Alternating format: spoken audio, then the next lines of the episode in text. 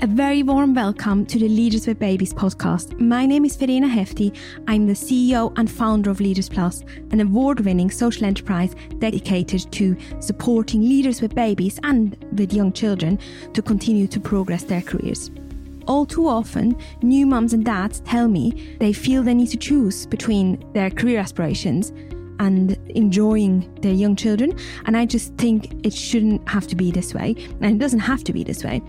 That's why I set up a fellowship program for leaders with babies, which includes senior leader mentors, career development support, general support with work life balance, and so on. But I realized that actually the role models that we speak to on the program have so much more to offer, and I want a wider group of people to be able to access them than can actually sit in the room during the fellowship program. So that's why I set up this podcast. Thank you so much for listening. Today, I'm delighted to interview Dame Helena Morrissey, who is head of personal investing at Legal and General and the mother of nine. She's the founder of the 30% Club, which is a groundbreaking initiative to get 30% of boards female. She's also the author of the brilliant book, A Good Time to Be a Girl, which I personally have found really inspirational. So, a very, very warm welcome, Helena. Thank you, Verena. Great to be here. Yeah. So, you and I, we had a chance to talk before when you were at the House of Commons event at the start of the Leaders Plus Fellowship Program.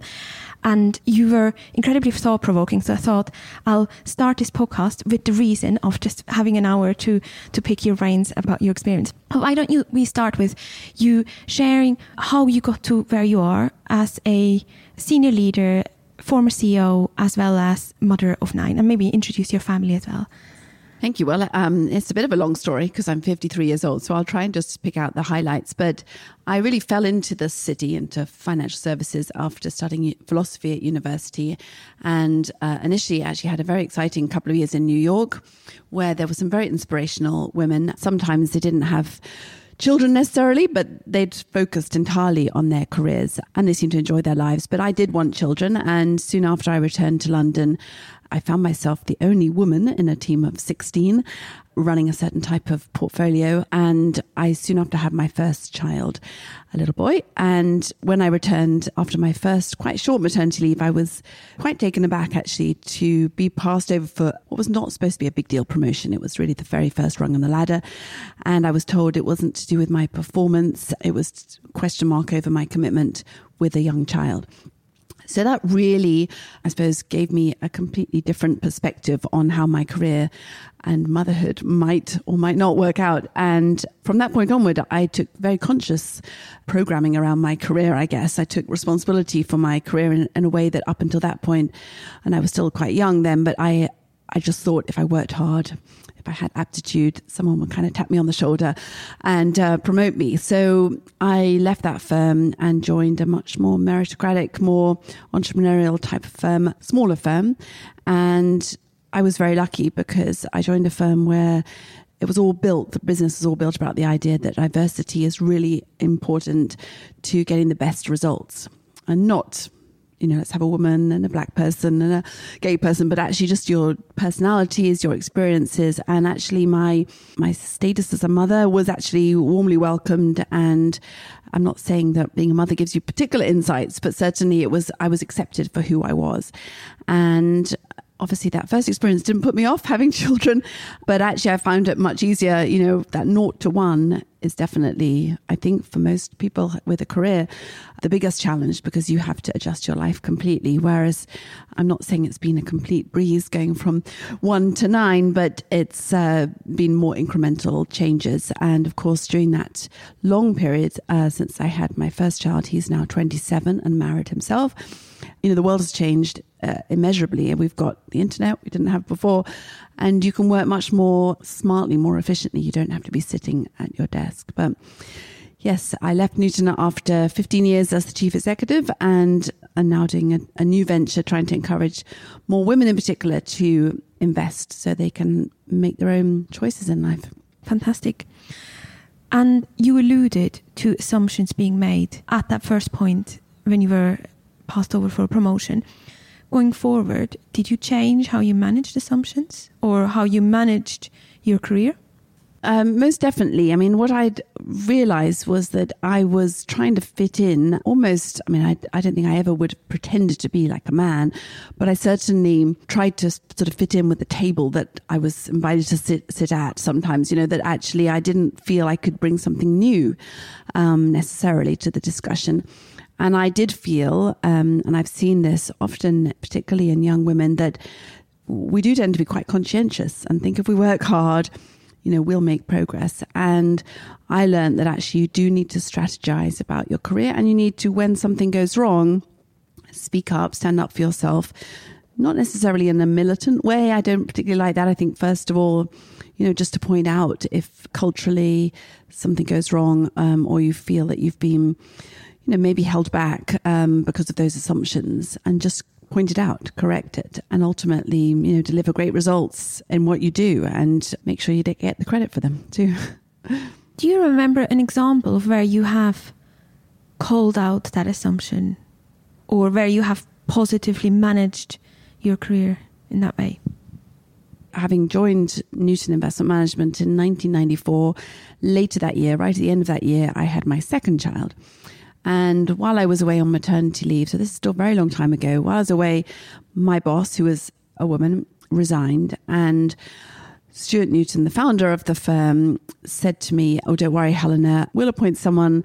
You don't need to worry about it. And he was making an assumption, but actually, um, not unreasonably perhaps, because he didn't know me very well, that actually I might be daunted by the fact that my boss had resigned and there was then, you know, a vacuum.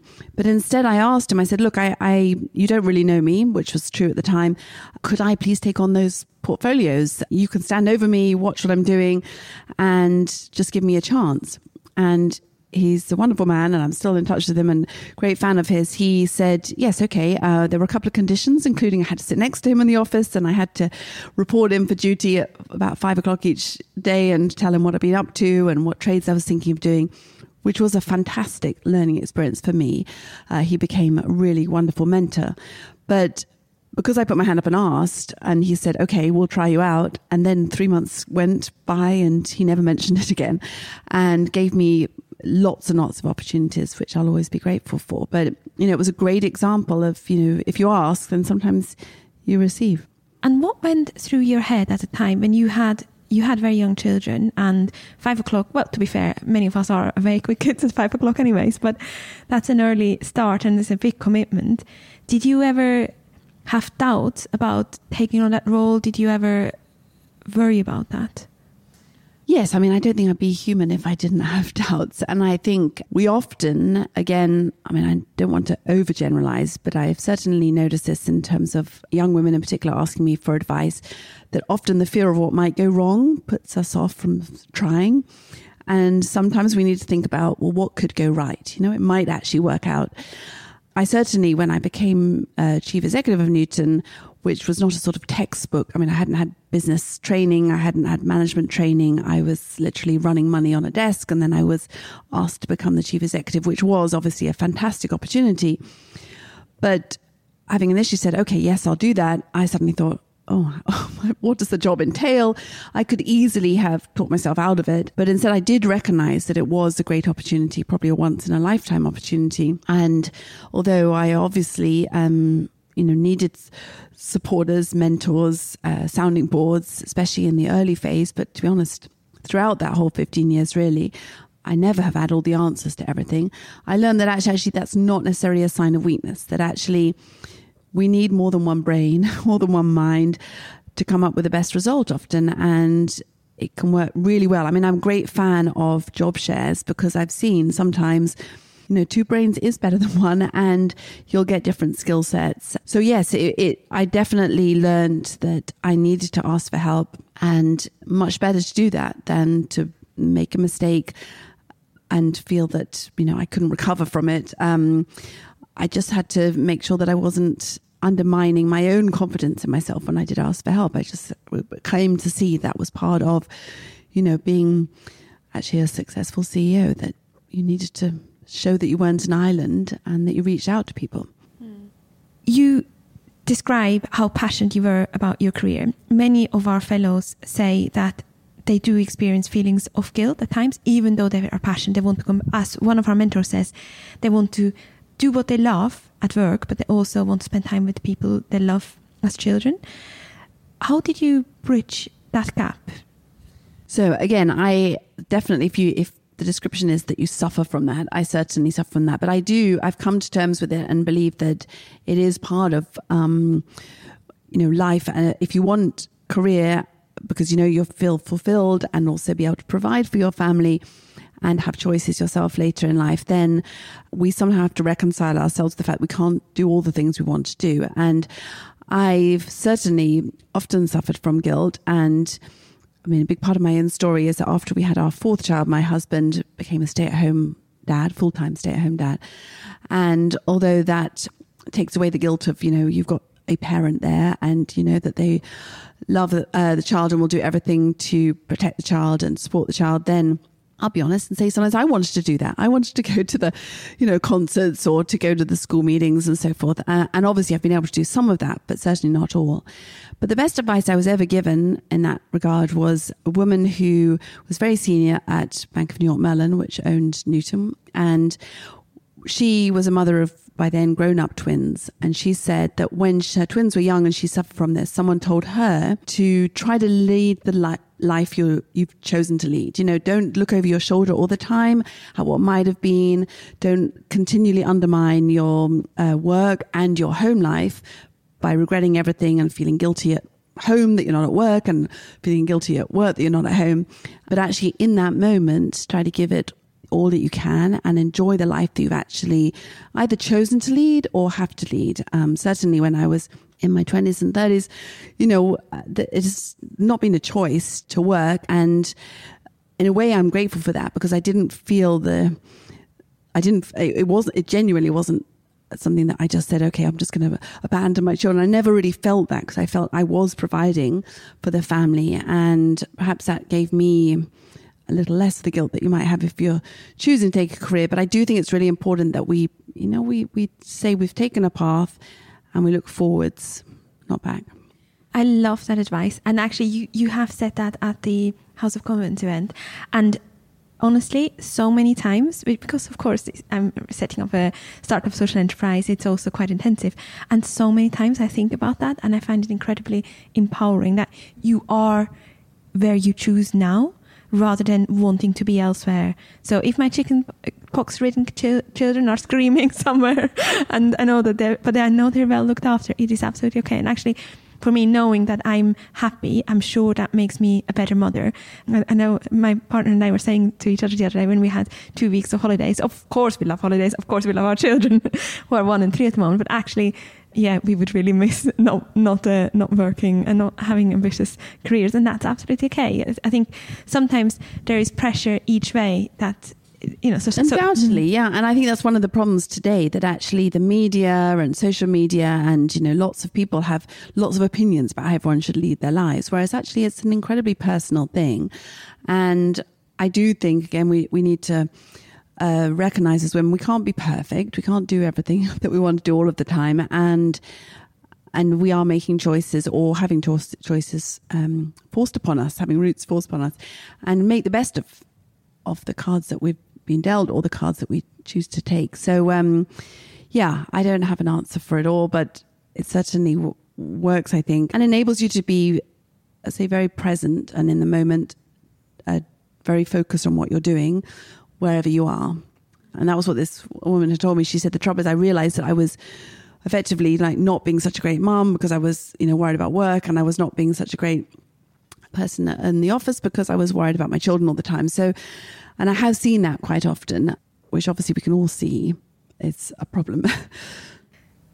obviously you you started working at a time when there wasn't that much flexible working out there but it's coming more and more and and i'm meeting more and more people who do want to be the ceos of the future but they do want to work flexible at this point in time. Do you have any advice for them about what you as a senior leader want to hear from them when they come to you discussing flexible working?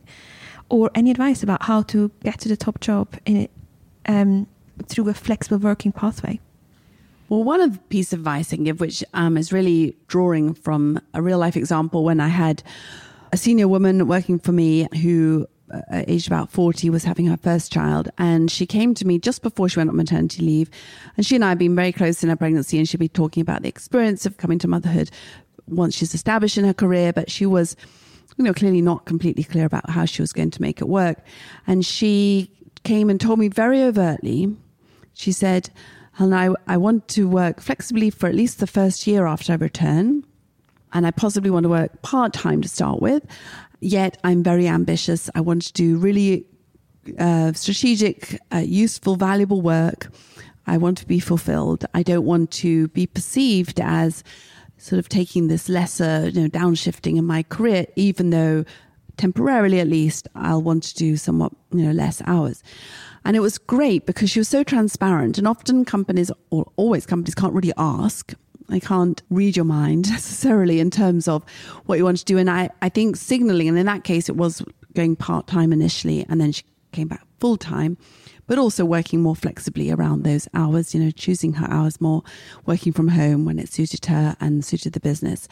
And just that overt, you know, having that talk with me made it so clear. And I was, it was so easy for me then to make sure that is what happened.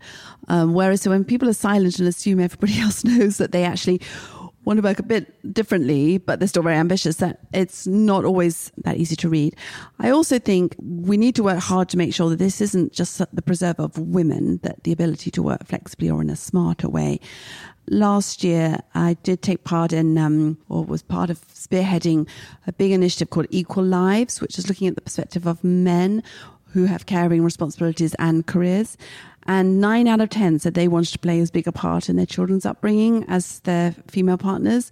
And of course, what was really, or not of course, but it was really illuminating listening to some of the interview feedback we had from gay fathers because they had said, they said, well, look, we broke societal norms already by being gay. We just choose who's good at what. And we've worked out how to sort of juggle, you know, home life and working life and making sure there's enough money and making sure we have career opportunities and making sure the children are well looked after between us and not according to what's uh, stereotyped.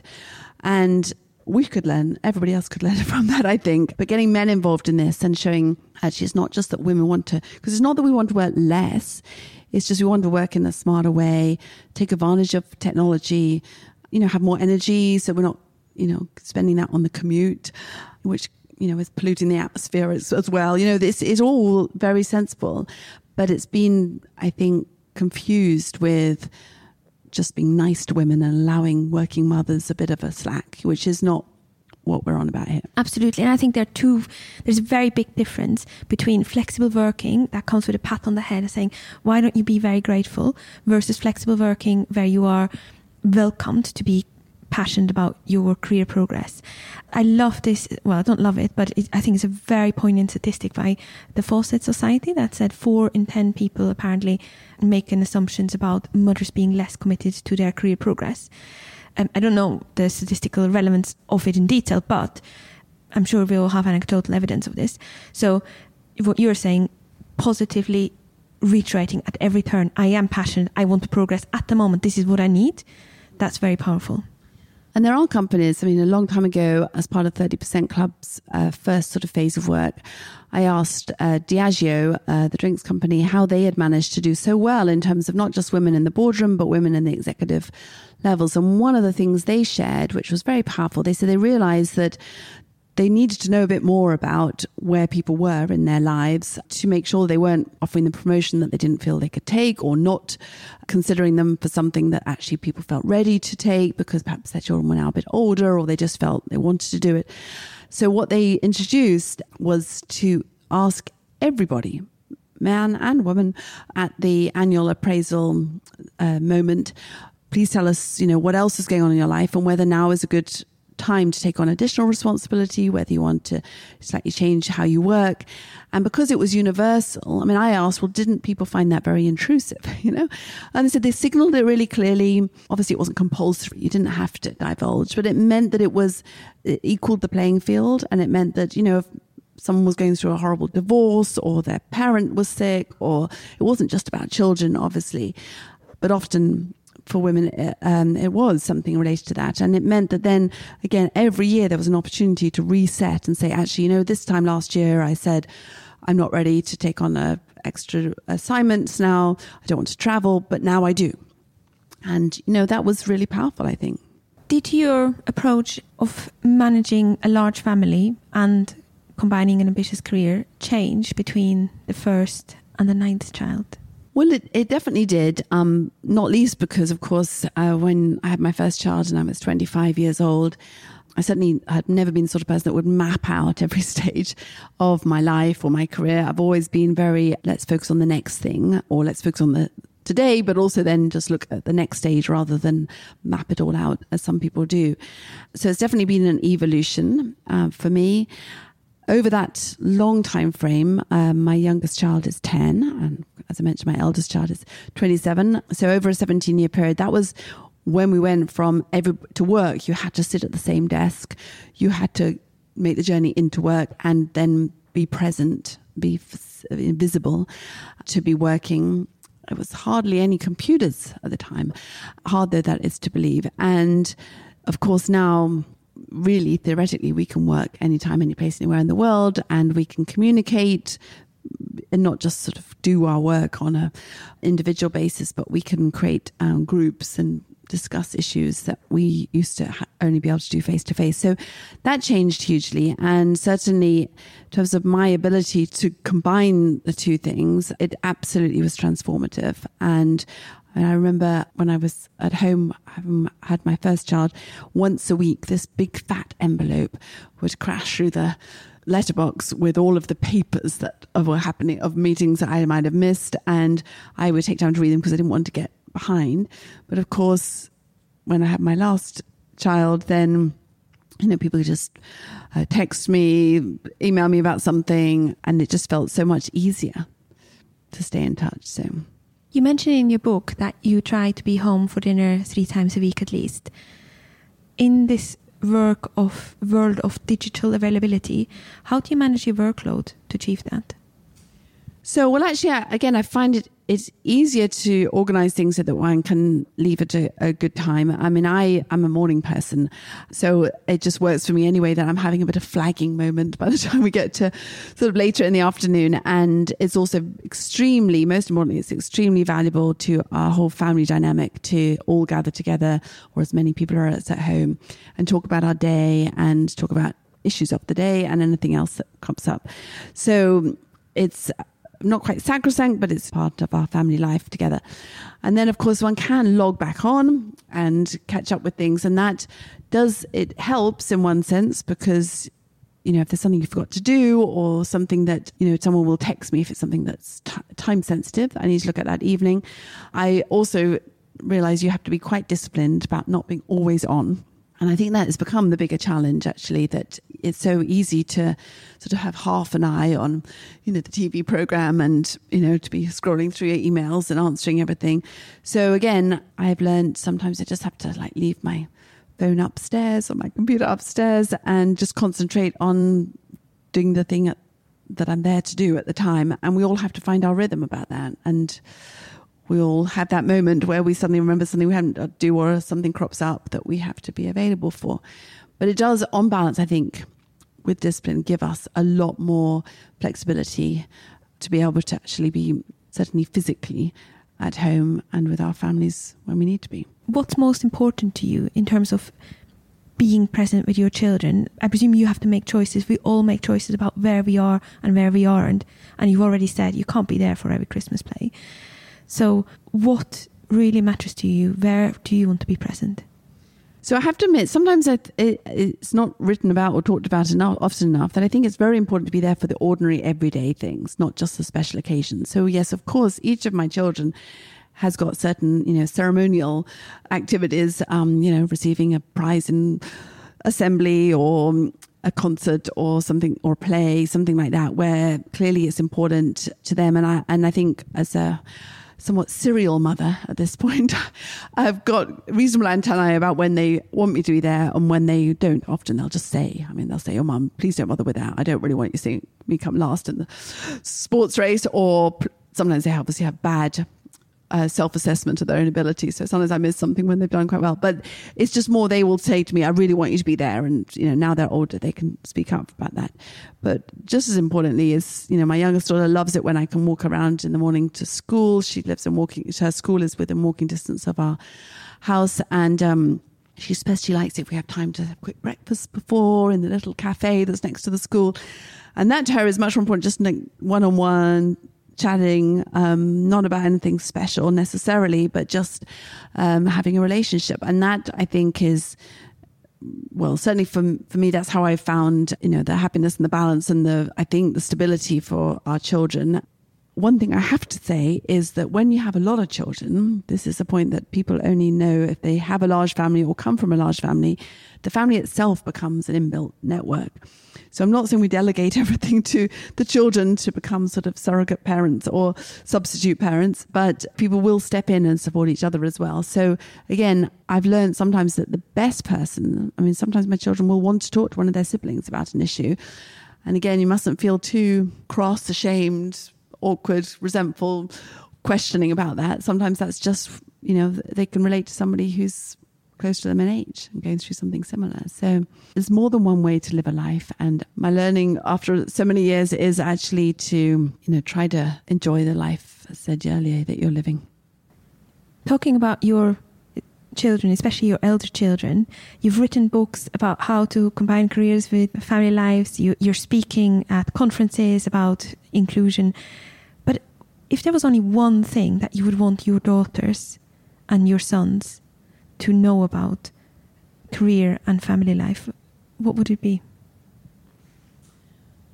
One thing is quite a tricky one. I think the most important thing is to not look over your shoulder at what other people are doing, but to actually recognize there's no single path and play your own strengths, not somebody else's. Because um, I mean, my children are very, very diverse. You know, there's extroverts, introverts, those who are academically very, very gifted, and those who are, you know, not quite so or have particular strengths at school and not across the board, sporty, not so sporty, etc. And again, if they were looking over, I think it's perhaps given them a, a, bit of confidence about that, that it's not a question of copying the success of a sibling in a particular area or avoiding areas where they might have been weak, but actually just discovering for yourself. And that is something perhaps that one of nine children you can get more across more easily because they can see that they have diverse skills. And there have been a couple of examples. For example, when my um, eldest daughter got married, two of my children are married, and it was a bit last minute in terms of you know they were going to get married in a hotel, then they decided to get married at home. So we were scrabbling around a little bit with seven weeks to go for the for the wedding, and it ended up being quite do it yourself and quite, you know, we were doing the music between us and we were doing the, the service between us and they could all see actually a couple of them pointed out wow they said you know this, this is kind of diversity at work you know they're being slightly tongue-in-cheek about it. But you know so they they see that it's not about copying. It is about trying to get that confidence that comes from you know that you're you know drawing on your own strengths and and also not afraid to fail. Sorry if i can have a second one it's not afraid to fail. I they see that I'm not perfect, and sometimes I do the wrong of something that I regret, or something happens that is not, you know, it's inevitable, and they can see that's not the end of the world. How you deal with that, very important. So fail quickly if you if you're not going to be working out at something, just try to work out quite quickly, and then learn how to pick yourself up. Mm. Is there something you would do differently about how you managed your career and your family in hindsight? Well, it's difficult because I obviously, again, I'm not perfect by any stretch, and there are lots of things, small things I would have done differently. I think some of the things that I have learned with my husband that maybe we learned by the time we had nine that we didn't have the first time around.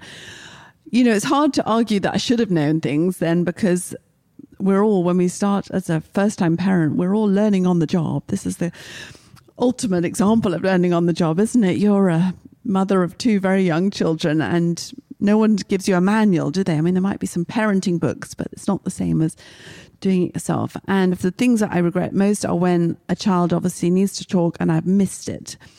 And, you know, you pick up that, you know, plate as soon as you can and you try to learn from making that mistake about what could you do differently to be more attuned to that. and how to sometimes if somebody doesn't want to talk, how to draw out of them in a way that they're comfortable to talk about what's on their minds.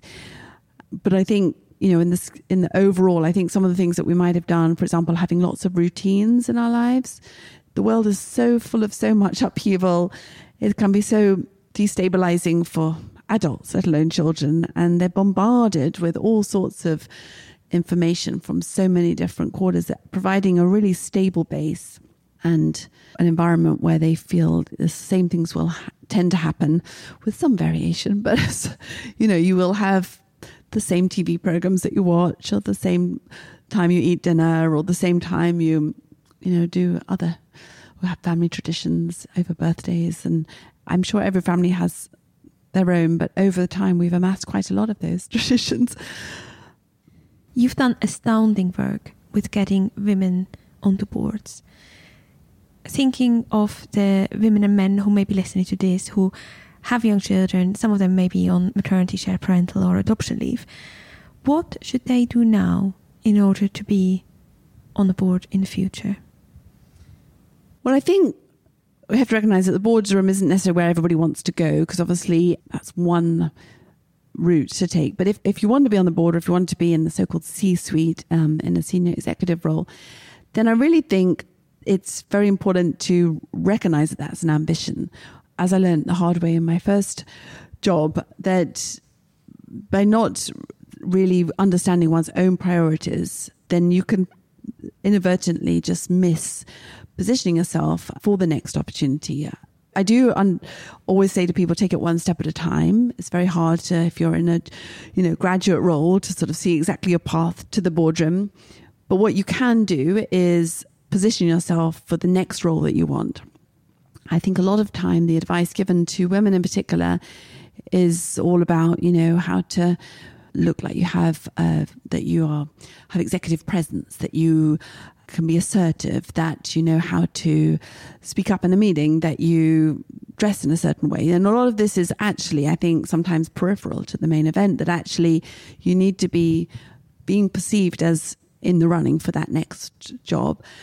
And I would always have a mentor. And again, I fell into this. I didn't plan this, but if I can pass this on to help anybody, always have a mentor who, or an ally at least, who is more powerful than you. So someone who looks out for you, has your best interest at heart, you trust, and who is a sounding board. And again, it can be, I think, very isolating in any career path because you're sort of, you know, trying to forge your way ahead. And everybody has obstacles. Everybody uncovers blockers, has blockers, as well as enablers. And a mentor can give you some perspective if something goes wrong and, you know, help you move on and hopefully upwards. Mm, absolutely.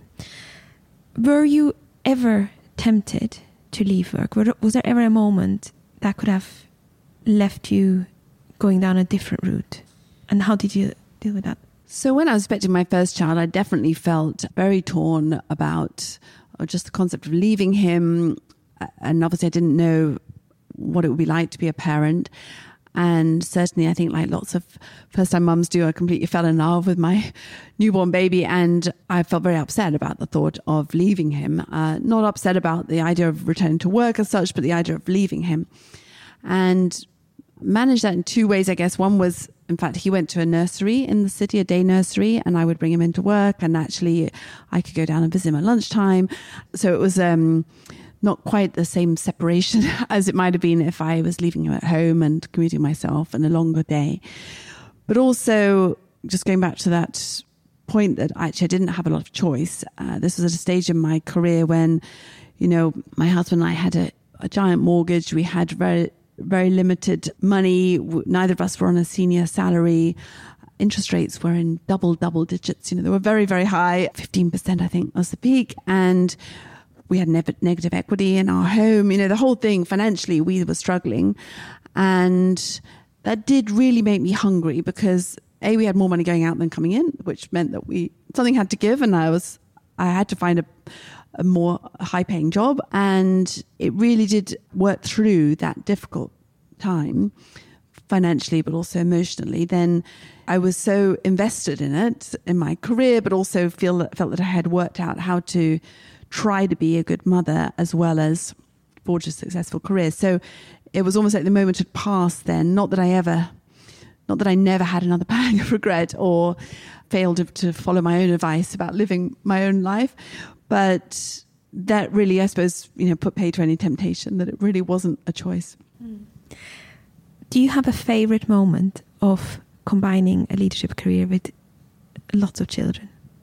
Well, there was a lovely moment when when I was at Newton we sponsored the women's boat race between Oxford and Cambridge, and this was an exciting development for that race, um, as well as you know, I've felt for a long time that sports, very team sports, very important part of girls' education and not necessarily paid enough.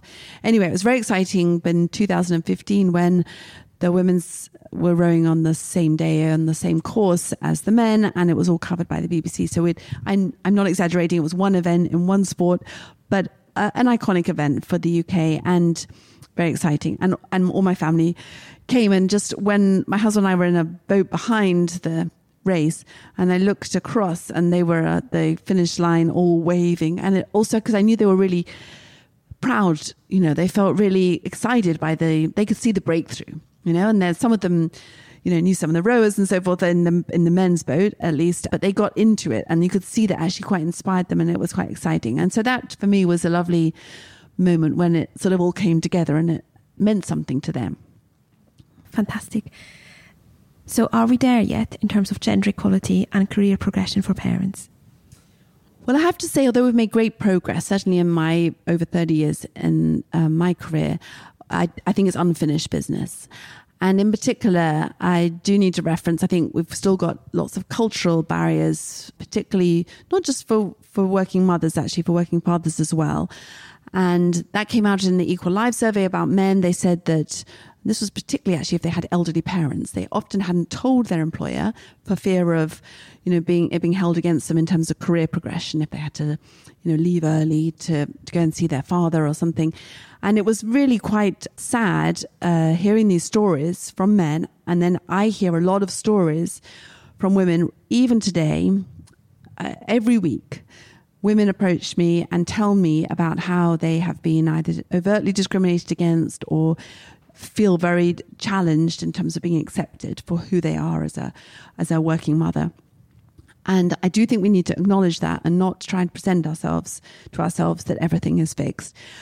I, I suppose I want to have a message of hope about that because I do want to encourage people to tell their stories and to tell, find a safe space in their employment as well to make sure that those stories get heard. Uh, there's some very powerful examples. For example, Deloitte has done an amazing thing where they were struggling to get across how people should behave to each other in an inclusive way and ended up having 16 women share their stories about their experiences about being bullied, harassed, or discriminated against, they got actors to play the parts and then they played a tape to all the partners and then all of the next layer down eventually. And they said it was just complete eye opener. And often people just don't know. It's not an excuse, but they don't know what's really going on. There's a big gap between the CEO and, you know, the junior person on the desk, you know, who's struggling and feeling that they are not being treated in an inclusive way. So I want to encourage people to have the courage to speak up. And if they can't find someone to share it with, then perhaps through yourself, Verena, to share their message with me. And I, I'm planning on trying to compile some of these stories just again to show how much work we still have to do because I'm conscious that there's a lot of headline progress, but a lot of women's experiences and parents' experiences are quite different. Thank you very much. If you would like to share with Helena your personal story of discrimination for her project, you can get in touch with her on helenalmorrissey at gmail.com which she generously has offered to give away because she's really passionate about hearing from you. That's Helena L. Morrissey at gmail.com with two R's and two S's. If you are passionate about the things we discussed today, and if you want us to spread this work further, the best way to support it is by pressing the subscribe button right now and leaving a review on the platform where you listen to podcasts. Obviously, a five star review is amazing. It makes me very, very happy and also it helps us reach more people. Also, if you'd like to get involved in the Leaders Plus Fellowship, I'd love to hear from you. You can register interest on www.leadersplus.org.uk and that'll send a direct email to me. If you have any thoughts or opinions on the conversation today, again, I encourage you to join the conversation with me. You can email me on verena at leadersplus.org.uk. You can also tweet at leaders underscore plus, which is a Twitter account I manage, and the same on Instagram as well. I'm really looking forward to hearing from you and thank you so much for listening. See you next time.